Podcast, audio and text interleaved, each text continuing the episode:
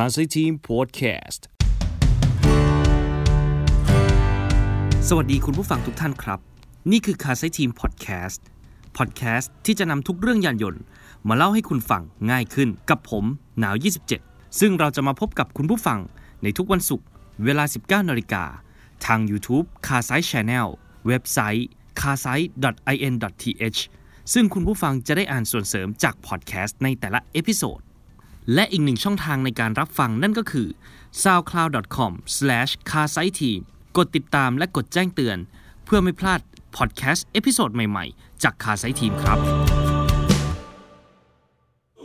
สำหรับ episode นี้ เราพาทุกท่านไปพูดคุยกับคุณปุ๊ก ชมัยพรประพัฒพงศ์ผู้อำนวยการโครงการ Skill Driving Experience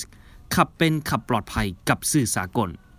ที่จะมาเล่าที่มาที่ไปของโครงการนี้ และอีกทั้งคุณปุ๊ก ยังได้แชร์ประสบการณ์การไปสอบ instructor ที่ต่างประเทศอีกด้วย ทั้งหมดนี้จะเกิดขึ้นในพอดแคสต์ episode นี้ เราไปฟังกันเลยครับ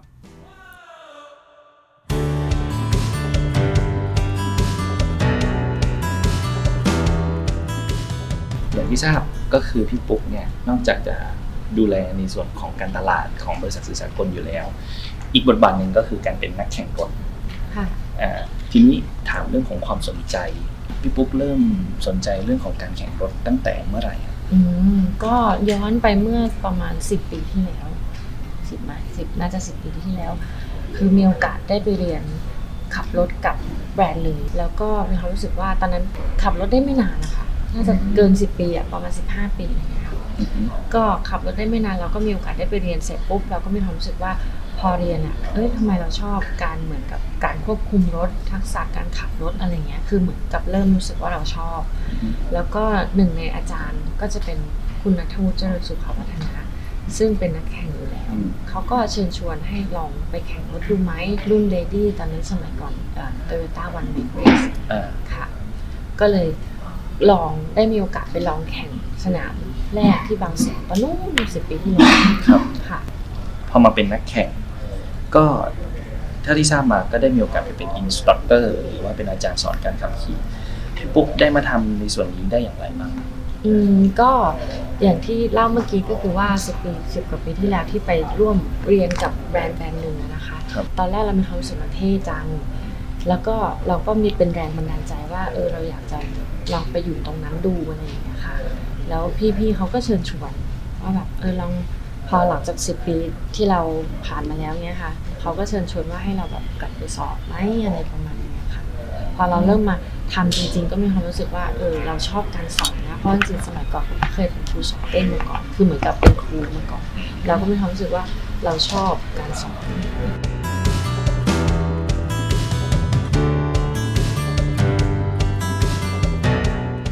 พอมาเป็น instructor เริ่มมี skill ที่มัน advance ขึ้น ทีนี้ อะไรคือจุดเริ่มต้นของโครงการ Skill Driving ของสื่อสากลครับค่ะ ก็เห็นเนี่ยค่ะ คือโครงการที่ที่บริษัทแบรนด์เนี้ยเขาจัดเกี่ยวกับเรื่องของการขับขี่ปลอดภัย แล้วก็หลังจากนั้นเขาก็หยุดไป เราก็มีความรู้สึกว่าเออสิ่งที่เขาได้สร้างมา สิ่งที่เขาเริ่มเนี่ยมันดูเหมือนมีประโยชน์ดีนะ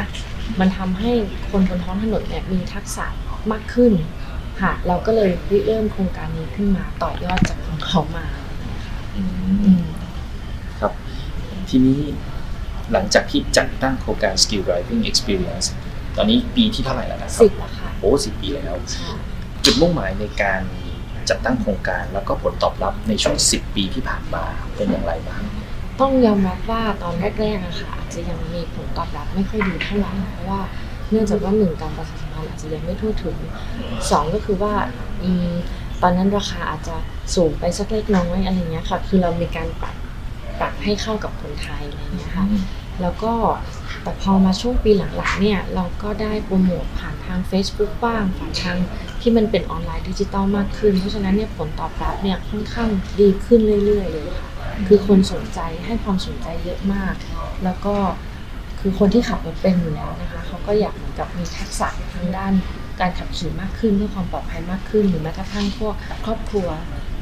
คุณปู่คุณย่าบางทีก็มาเรียน เพราะว่าต้องขับรถไปส่งหลานอะไรอย่างเงี้ยค่ะคือคนให้เป็นครอบครัวเนี่ยให้ความสนใจมากขึ้น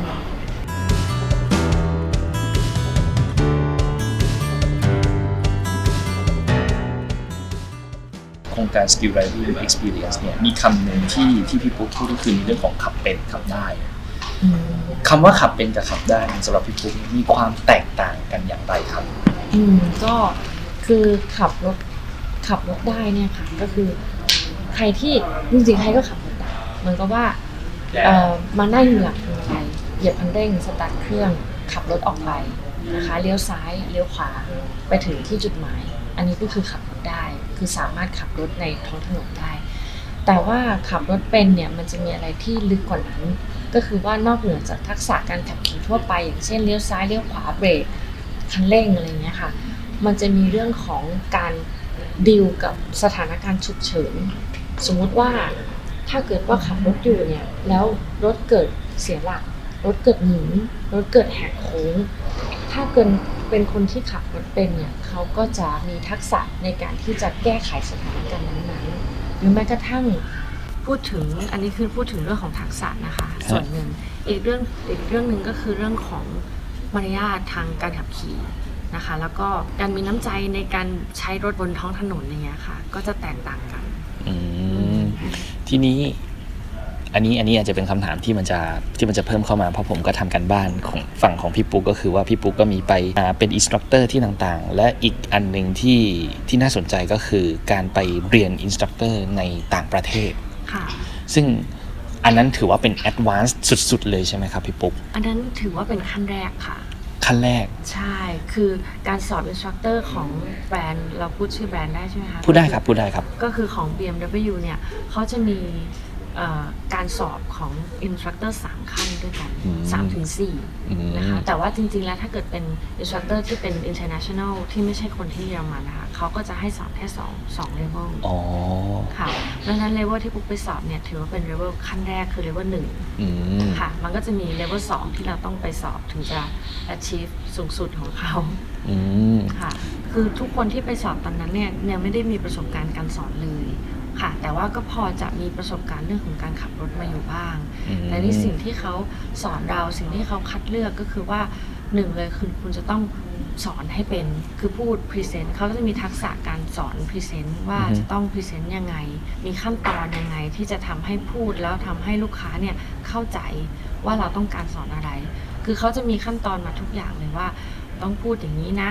ต้องมาสไลด์นี้ต้องพูดอย่างนี้อย่างนี้อย่างนี้คือเขาจะกำหนดไว้ให้ทุกอย่างเลย มันก็จะแบ่งแบ่งออกเป็นการที่ไปสอบมันจะแบ่งออกเป็นสองเรื่องด้วยกันก็คือว่าเรื่องการ present ฮะกับเรื่องการขับอืมค่ะ มันก็จะแบ่งเป็นเช้ากับบ่าย คือเช้าเราก็จะอยู่ในห้องเรียนครับจะเรียนเกี่ยวกับเรื่องของทักษะเอ่อการ present แล้วก็เรื่องของทฤษฎีต่างๆ พวกเครื่องยนต์ฟิสิกส์อะไรพวกเนี้ยค่ะฮะคือเหมือนกับ เอ่อเหมือนกับทฤษฎีที่เราต้องเรียนรู้เกี่ยวกับการสอนอืมค่ะส่วนช่วงบ่ายเขาก็จะสอนทักษะเรื่องของการขับขี่อืมค่ะต้องต้องยอมรับว่ามาตรฐานของทางเรียนมันเขาสูงมากสูงมากจริงตัวโครงการ Skill Driving ตอนเนี้ยอะปี 2019 ตอนนี้หมดละๆค่ะใช่ไหมครับใช่ปี 2020 จะมีอะไรที่เพิ่มเติมหรือ ช่วงระยะเวลากิจกรรมจะมีอะไรพอบอกได้บ้างไหมครับผม ก็เราจะเริ่มโครงการนะคะ โดยปกติแล้วเราจะทำแค่ 5 ปีต่อครั้ง เนื่องจากว่างบประมาณจำกัดด้วยอะไรเงี้ยค่ะเอ่อเราจะเริ่มประมาณเดือนพฤษภาคือเดือนอืม5นะคะ แล้วเราก็จะข้ามไปเดือนประมาณเดือนสิงหา แล้วก็ไปเดือนตุลาคือมันจะเดือนเว้นเดือนนะคะ แล้วก็เดือนหนึ่งเราอาจจะจัดแค่ 2 ครั้งอืมค่ะ ทีนี้สิ่งที่เพิ่มเติมก็คือว่า โดยทุกปีเนี่ยค่ะ เราจะมีการทำ CSR ก็คือเป็นเพื่อสังคมนะคะ เข้าไปตามมหาวิทยาลัยต่างๆ แล้วก็ไปรับลงทะเบียนอืมในมหาวิทยาลัยนั้นๆ แล้วให้นักศึกษาเนี่ยเขาลงทะเบียนเข้ามา แล้วก็มาเรียนกับเราฟรีเลยอืมซึ่งปีปีที่ปีหน้าที่จะถึงเนี่ยค่ะ มหาวิทยาลัยที่เรามอง คือตอนนี้เราทำมาสิบมหาวิทยาลัยละครบครับสิบปีนะคะเอ่อมหาวิทยาลัยที่เราจะมองต่อไปก็คือเราจะกลับไปที่แรกที่เราเคยไป ก็คือมหาวิทยาลัย a b a c อืมค่ะ เพราะเราทำมาเอแบกจุฬาธรรมศาสตร์มอกรุงเทพเกษตรหลายหลายเป็นสิบเลยค่ะ คือครบครบทั้งทั้งหมดแล้วในอ๋อกรุงเทพ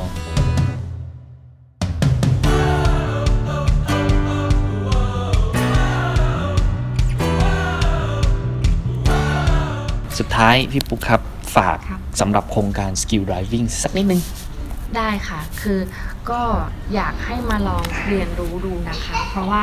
สิ่งที่เราสอนเนี่ยมันคือสิ่งที่สามารถเอาไปใช้จริงได้บนท้องถนน จริง ๆ เราไม่อยากไม่อยากให้เกิดอุบัติเหตุขึ้นนะคะ แต่ว่า